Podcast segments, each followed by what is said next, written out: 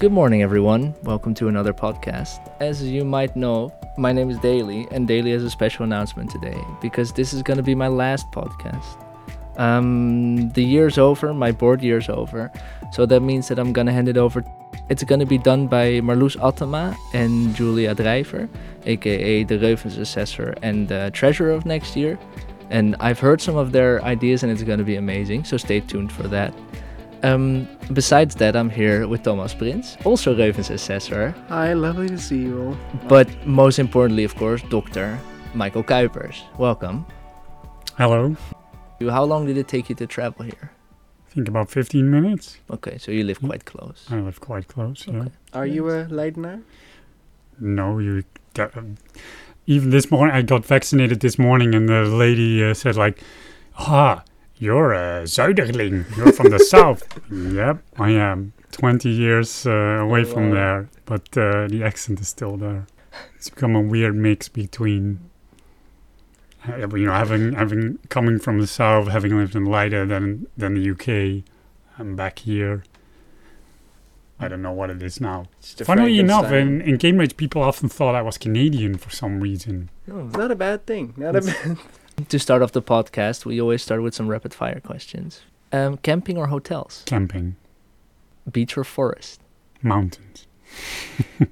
Well, that, that was not an option. Uh, how- okay, that answer. forests, That's- forest. I Um, don't well, care yeah. for the beach. It's very uh, uh, Sandy. It's, it's, very, it's very sandy. No, I think it's it can be nice for a while, but uh, no, I don't think the beach is very exciting. What's your favorite food? Oh, that's also that's such a complex question. I love cooking, so um, that's that's how I relax in the evening. Um, so it it changes. So I really appreciate um, dishes that are extremely simple. So with with the kind of food that also is like a specific dish that I make with beans, which yeah, beans doesn't seem to be very sort of it's not highbrow in any way it's not pretentious in any way and it's made with just the herbs that you have at home and it's made with some leftover fat either lard or olive oil or whatever. You can make this super hearty soup. And just the simplicity of that but still being this extremely good dish that is something that i really appreciate those mm. kind of dishes Yeah, I. I we can also talk for half an hour about food. I would be happy about that, but now I'm very shouldn't curious go to know there. what is what is a pretentious dish. What is a pretentious dish? That's, lobster and caviar. yeah, oh for yeah, instance, yeah, very yeah, yeah. yeah. You don't necessarily need all these super fancy ingredients to have a very good meal. Do you prefer books or movies? Um, I prefer books, but the honest answer would be I have time for neither at, at this point in my life. With, with you know having a, having a small uh, kid at home. Yeah. You prefer lost sleeping nowadays. I, I prefer sleeping. That's fair. But do you have a favorite author, maybe, or a director, or an actor, maybe an actress?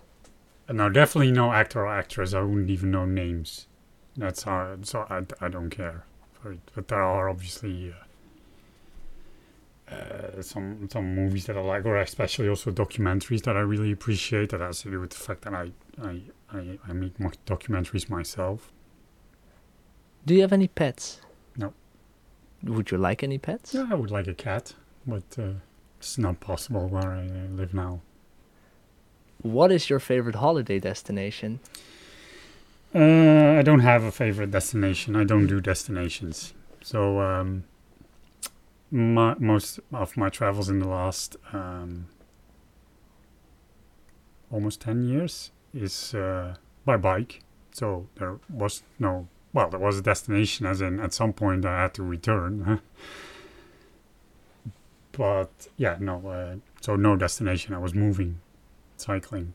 Yeah. So you, what people usually take on holiday, you put in bags on the back of your bike and you just Yeah. cycle off. Yeah.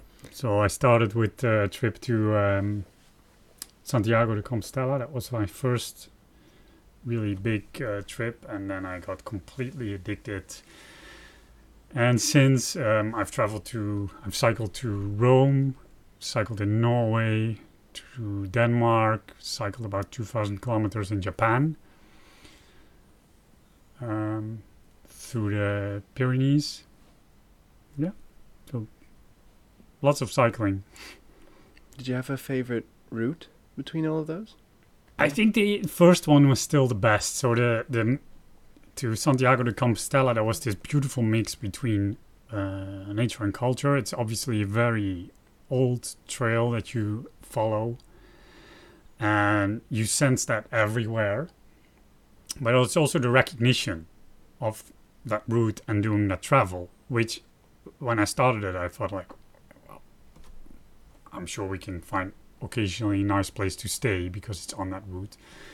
Um, but you are really recognized as a pilgrim. So I did put this shell on my uh, bike, and we, we we went away here in Leiden, and already in Alphen aan Rijn, people were were sort of nodding to us and saying, "Ah, bon camino, bon camino," instantly recognizing that we were making this trip. And that happened throughout the trip. And we also stayed just in, in really magnificent places like cloisters. I slept in churches. I parked my bike in the middle of churches and chapels.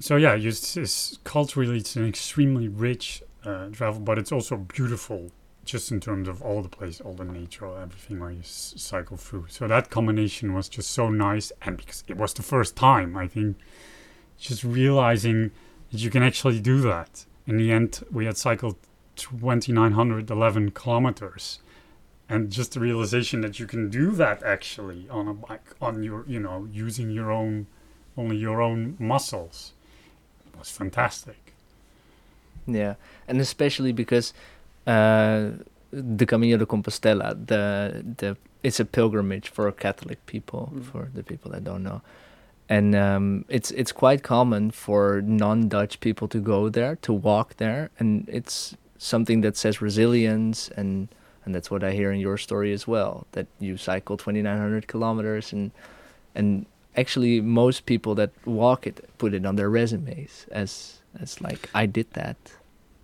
In spain that's even considered uh, yeah it's a good thing that you Yeah. if you have that on your resume. That's also the, the well the tricky thing is that some people start.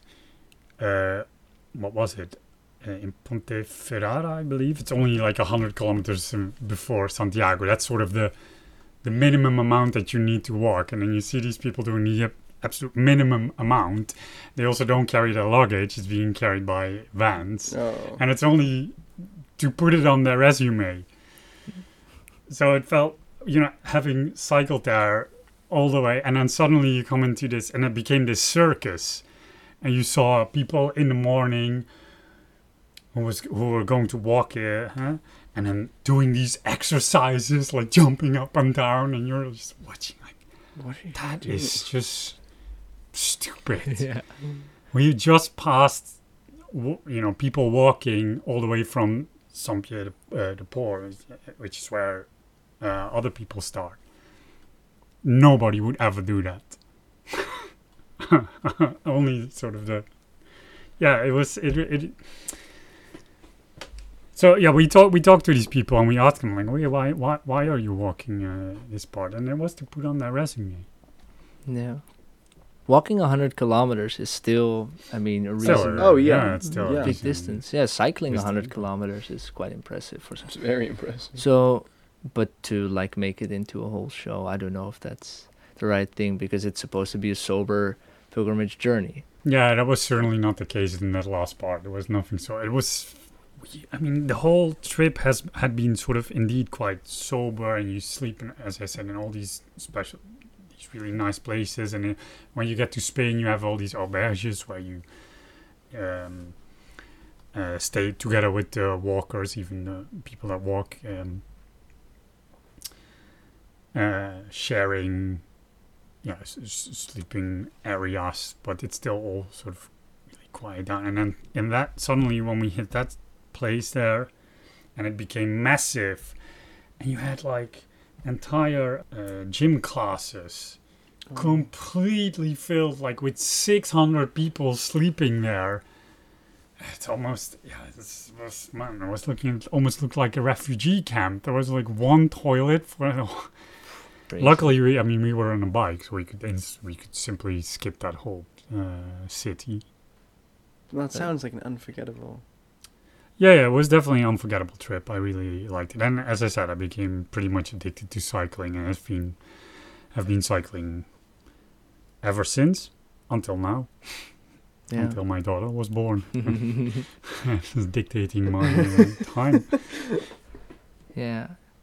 Well, maybe she'll. So maybe she'll like no destination. no destination. No, and I agree. As a uh, enthusiast, cycling holidayist myself, I I agree with that. Usually, what you do is you just grab your bike. You have some idea of where you're going, and you just see how much you can do in two weeks. Uh, what's your favorite music genre? Do you have something? Because we were talking about metal before, and many of the people in LAP know that you make a playlist with archaeologically themed songs. Yeah, Do you, do you is is music one of your big hobbies? Um, yes, well, definitely used to be. So before um, coming to Leiden, um, I was actually uh, involved as a volunteer. I was a band programmer in a small um, uh, uh, venue back in Brabant, huh? Uh, in the south. So yes, I was really deeply involved in the music scene as a yeah as a as a programmer. Uh, and I used to, I, I when I was a student, I spent, I guess, most of my money on going to concerts and uh, festivals. Uh, so yeah, music has always been a big uh, part of my life. And I, I still very much enjoy it. I basically always have music on when I work. And, well, whether do I like something in specific? No, it's very, very broad. Also, I guess, also as a, my background as a programmer also taught me that, you know, you have I can appreciate many styles of music. But yeah, also now with the teaching, with the online teaching, to keep it enjoyable, I uh, I, I I make playlists together with students, which I also really enjoy. Actually, taught me a lot of new, uh, mu- yeah, music and bands. We discovered several new bands, which I really liked. I was also surprised by how much old crap is in there. Like Come on, guys. You're all young. What the hell? What's with all this 70s music? Well, we are still archaeologists, yeah. so we enjoy too. Uh, 70s music is officially archaeology now. Is it? Yeah, it is. Yeah, it is. It is. It Early seventies. I mean, well, well, good. Obviously, it's also good, but I just, I was surprised how much old music was in there. Yeah, so I did one for a landscape archaeology project. Also did one for uh, the my uh, master uh, course on how materials shape the world, and there the theme was materials. So Mhm. any song with a material in there. So that also created quite an interesting cool. uh, playlist. That's Yeah. cool. I can imagine.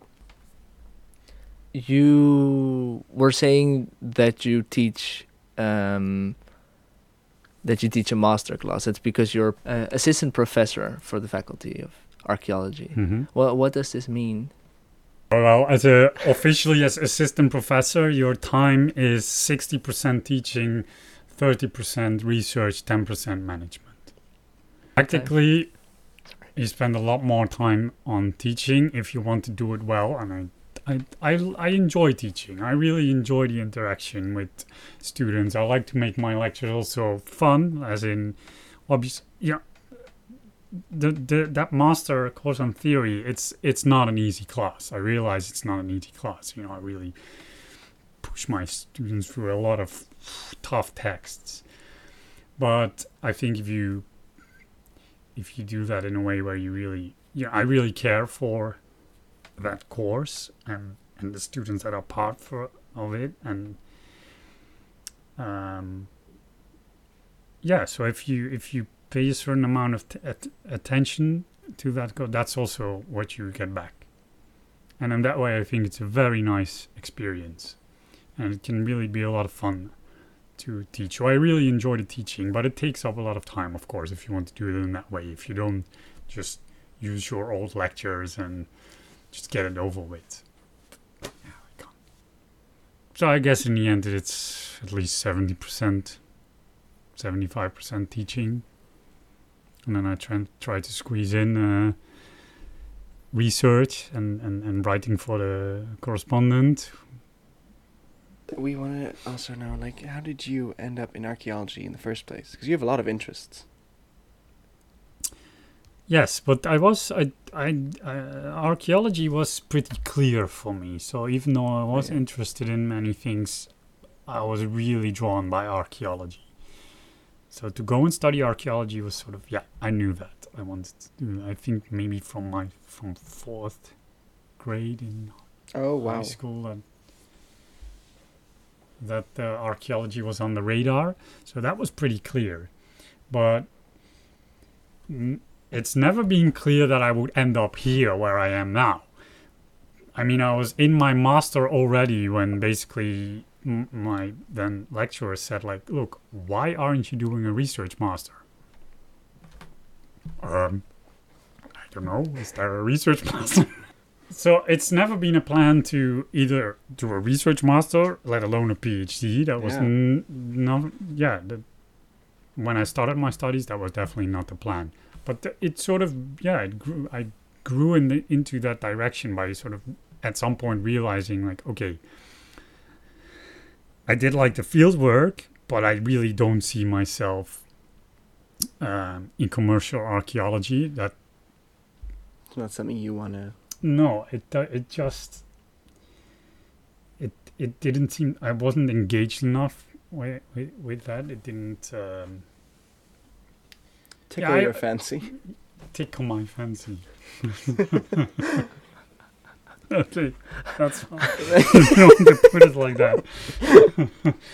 So uh, Um, it kind of just fell into place. Yeah, I think at some point I so I, maybe with my bachelor uh, thesis I realized like oh what I you know my grades weren't even that fantastic, but then my, I wrote my bachelor thesis. I really enjoyed that process. Now I'm pretty sure many students think I'm nuts for enjoying that, but I liked that research and sort of the um, autonomy that I got and really delving into something myself, asking the questions that I had or coming up with questions. Mm, and that worked out really, really well. I got a 9.5 or something. I don't even remember. Pretty high grade. So I realized, like, hmm, it seems that I do like the research part. And, um, well, at some point, uh, there was an opening for um, PhD positions in a big European uh, project. And also, that was a kind of PhD that wasn't filled in yet. So it wasn't like you were responding to specific position that already had a speci- specific question linked to it. This was really open. You had to send in your research question.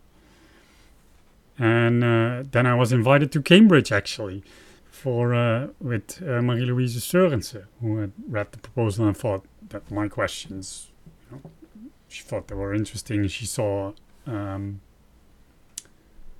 what's the word I'm looking for? They tickled her fancy. Sorry, you can you can edit that out and just have to bring it. Sorry. Sorry. I was really hoping you weren't going to say it. I'm resisting.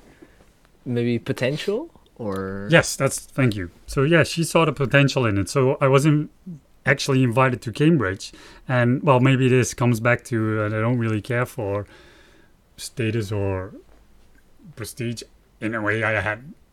I mean, I'm not naive. I realize Cambridge is a top university, but I didn't even apply for it because I, well, I thought Aarhus would be sort of a better fit with me. But then I was invited to. Uh, Cambridge. I remember calling Harry actually and uh, telling him this, and he was like, "Whoa, wow!" And I was like, "Yeah, I'll have to think about this."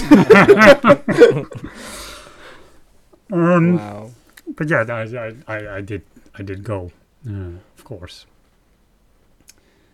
uh, and I had a fantastic time there.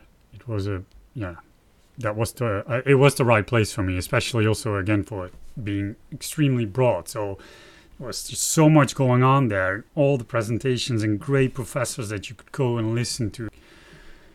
basically I spent all my time there going to anything except archaeology. Just because it was so stimulating, there was so much uh, uh, to do. Getting back to your your your uh, how your path formed, you got into the Bronze Age metallurgy.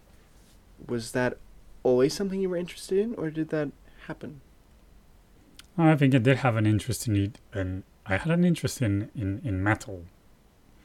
That's because as a so as a as a as a young boy, I was interested in archaeology. I, I helped at some excavations. I, I also uh, saw metal detecting there, and I helped on excavations with metal detecting. So there was this sort of I had this latent relationship with metal, I guess, yeah, which which indeed brought me into that topic of um, uh, metallurgy, but very quickly expanded. So it became okay, metal, the introduction of metalworking and the introduction of a new material in a society, and then realizing, oh, that's the bronze is just, just but one example of a new technology or a new innovation coming in. What does that do to societies? And then also taking that question actually to the present. I constantly do that. I use all my archaeological thinking also in the present. Um, but yeah, those are the roots.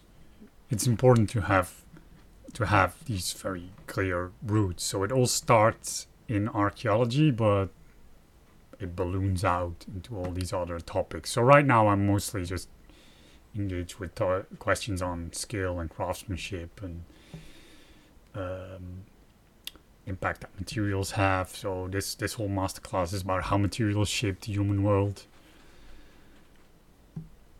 Yeah, because your research uh, it really blurs the lines between archaeology, sociology, uh, anthropology, right? Yeah, I guess that's it's always been part of me that I just I never really refrained myself to just reading archaeology, but maybe this is also why Cambridge was such such a good match and why I'm so happy that uh, my supervisor, Marie-Louise, sort of recognized this. Like, oh, he's a he's he's the right person for the environment that we have here. Uh, so Cambridge just sort of made that into uh, really at the that's really at the heart of my work. It's it's it goes. I wouldn't say it goes everywhere. I mean, there's a clear focus. Transcends boundaries. Yeah, I just sort of go wherever my questions lead me. I see no reason why I should stay within archaeology. I think it's a very that's that's very narrow. I don't I don't like that. I get nervous. Yeah, Yeah. I get that. Would you say, because I personally see you as an accomplished uh, academic, do you see yourself that way? No, I don't think it would be good also to see. It wouldn't be good to see yourself in that way. There's always there's always room for development. That also makes it nice. It's also you will never get a ten from me. I'm one of those annoying Oh, you never yeah. lecturers, and that's for the reason I think. But then basically I'm saying then you're done. That's boring. You don't want to be done. Funnily enough, it seems that the further I progress, the more I feel this sort of imposter syndrome. You know? Oh uh, yeah. as in when I when I uh, went to Cambridge, this was one of the first sort of uh, get to know uh, meetings that you had there with all the new uh, graduate students uh, was on this on imposter syndrome that many people have uh, feel this when they are in Cambridge. I never really felt it when I was there. I know why I was there and what I was doing. Um, I would say sometimes I, I have that now, and it partly it might have to do with the fact that I'm sort of really I'm leaving archaeology now and then. I'm really searching for the very sort of uh, boundaries of what our field is, or this, and I'm moving into other boundaries. I don't even know whether I can define myself as an archaeologist anymore. I don't know how my colleagues whether they call me as a because, for instance, excavation is something that okay, I, I, can do that. I have done that. I've worked in Százhalombatta in Hungary for quite a few years, but excavations is really not. That doesn't define my work at all. So what does that make me? So it's sort of. Um. Yeah, I'm a mess. And at the same time, I guess that's also my strength, but that's also sort of uh, making me think like, wh- where exactly do I belong in this story? What is your advice for aspiring archaeologists, academics? For academics, it's smart to have something published as soon as possible. So, uh, so for instance, intersection would be nice, but just to have something published. Or, I mean, unfortunately, the groups are so big now, the student numbers. But one of the best things that I did was I was when I was a student, so as a research master, was um, to de- develop an idea, work on an article together with one other research master and a professor, and we actually got that published. And that was of a tremendous help to also, for instance, to get that PhD position. Uh, and just to see the whole process, how it works, and to get acquainted with peer review and uh, yeah, how, how how it works to develop such an such an idea. So yeah, get something published would be a good idea. Um, also, don't create too much expectations. What do you mean by that? It doesn't work like that. So it's good to have a sense of direction, of sort of knowing what you're interested in and what you want, but keep it sort of vague in the sense that you're not it's not going to happen that you are going to be able to take off boxes exactly what you want and what you expect from life. That's not going to happen. But if you feel that something pops up which you find interesting, which is sort of roughly in the direction of of uh, things that you you would like to pursue, yeah, go for it. If you get these opportunities, go go for them. Take the risk, go for it. Huh? Worst thing that can happen is that you don't succeed. Uh, so what? Then you try. Lose is more than hesitate. Is that uh, how you got into all of these other fields as well?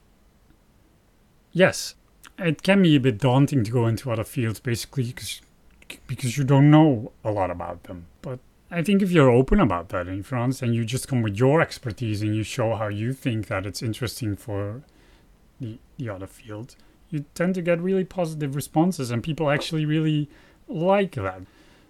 I uh, I thought it would be interesting to go back to to your advice. You know, p- publish or get into a paper as soon as you can. Get your work out there. How do you you know uh, how do you h- help students do that, and what is the best way for students to do that? To find opportunities. Ask your professor. I mean, if you have uh, if you've written a really good uh, uh, thesis or a, or a fantastic paper, ask uh, for possibilities. And as I said, intersection is always a a possibility. So go out there, ask. Yeah, I think you have to be. It's important that you're proactive. That is something that I would recommend if you really, um, also especially if you want to uh, get into academia. Yeah, you have to be proactive in the sense that you also have to create your own opportunities. Now, don't take that too eh, lit- literally, but um, yeah, don't just wait and expect it to Fall into Come- your lap. phone to, to come to you. Uh, uh, take the opportunity to get along, and you have to have a little bit of a um, dare to do some things that maybe are slightly uncomfortable. So, for instance, that writing for the correspondent that actually came out of the well, the problem of me having finished my uh, contract here and I didn't have a job, and I was sort of there was a job opening to which I obviously uh, responded, but it was unsure whether I was going to get that. And look, I also I wasn't afraid of leaving. Like I didn't. I, for me, it's not like academia is the only option. Uh, and and and then my uh, my wife told me like, look, the corres- correspondent has an opening. Why don't you uh, apply? What do what do I have to lose? Uh, I didn't have a job anyway. Why not just try the correspondent? Yeah. So so I did. I got invited to an interview. In the end, uh, didn't get that specific job. Luckily, I got the position here. And then a few months later, the correspondent calls me and asks, says like, "Well, actually, uh, we thought about it a little bit more, and don't you want to write as a freelancer for us? So, and then we can also you you can get some more experience, and uh, we can uh, guide you in the writing process. So I went from not having a job to actually having both the things that I really enjoy, which is also why I'm working weekends now, trying to juggle all these balls. What you're basically saying is dare to. Yeah, go. there was another of loses more than hesitate. Yeah. Enough. I mean, okay, the worst thing that can happen is that they would say, look, what the hell are you doing here? You, you, you're an archaeologist. You're not a journalist. Yeah. Do you feel like you had to learn that? Because I feel like most people are quite scared to get no as an answer. Or do you feel like that just has always been in the person you are? Yeah, I guess it's always been a bit. But, I'm also not. Um, maybe that's a lucky thing of being. Uh, um, so I'm first generation academic. Um, I'm not necessarily super impressed by uh, someone with a professor title. It's a human being. I think they should behave decently, whether you're a professor or whether you're a, a CAO of some fancy com. I don't care. We also had the question Do you have a dream research? No, I don't have a indeed a Yeah. So it's it it has a direction. My my work clear. If you look at everything that I've done, there's clearly a red line Yeah. through it. Um, but ne- I'm not necessarily sort of very focused on the next point, as in knowing exactly how that is going to look. So yes, I'm trying to develop a research project, which is about these. Um, human material interactions uh, with in uh, in this framework of this new materialism, uh, and especially I'm intrigued that materials seem to influence our cognition, which relates back to skill. Actually, with craftspeople, you see that a lot. That they say, "Well, the material tells me what to do," uh, which is a very intriguing comment if you think about it. And it's actually and it's really shaping their knowledge. But then it must also be shaping how they think about the world and the metaphors that they're using. So that line of research I find extremely interesting. So that's the research side that I would like to develop. Some other project gets uh, funded that draws me more in the direction of the sustainability debate m- my my focus, my work fits in there too. So it would just get a little bit of a different direction, and maybe that's also why I'm saying, look, don't create too heavy an expectation for yourself because that's tends to be a recipe for disappointment. Because it's not going to go exactly along those routes, and, and then you're going to be annoyed and frustrated, and it doesn't seem to be a good modus operandi yet to No. be frustrated. And the other route that I want to develop is, um, is that I got an offer to write a book, non- a non-fiction book on that topic, which I absolutely love to do. But it is also developing the same ideas, but obviously in a very sort of different, yeah, on a, on a different level. So not in-depth, difficult research, but yeah, it's then the message becomes more important. Okay, that's all very interesting, but why do we want that? That's going to be be a book in a way about sustainability, because that's sort of the whole reason why it exists. So at the end of the podcast, we always give the opportunity to the guest to plug or to promote something they would like to promote. We got a grant recently, uh, a small one. We got a small grant for science communication.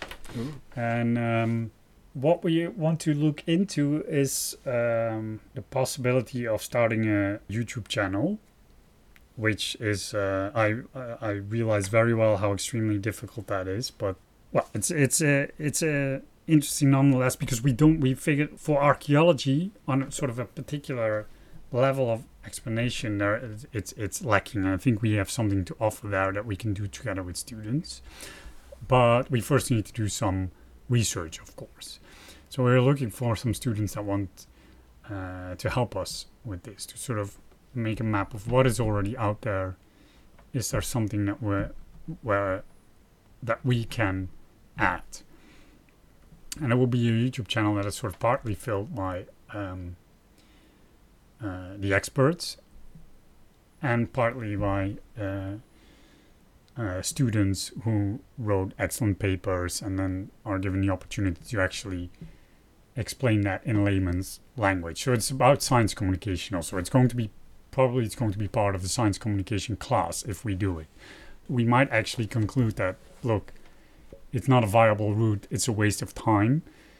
But yeah, we want we need to explore this first. So yeah, if you're interested in exploring this or if you're interested in science communication in general, drop me an email.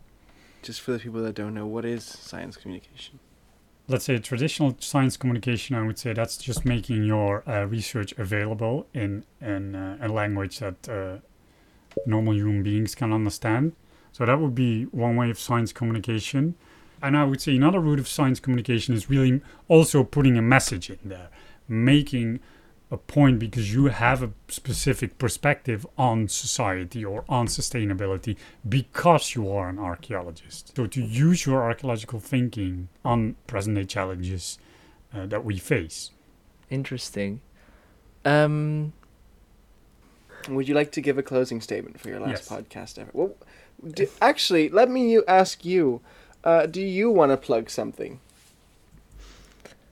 Um, what I would like to plug is that I really hope that all the positive feedback and amazing messages I've gotten about the podcast will continue next year when the, when the new team will take over, and that every single person that listened to the podcast will keep doing that.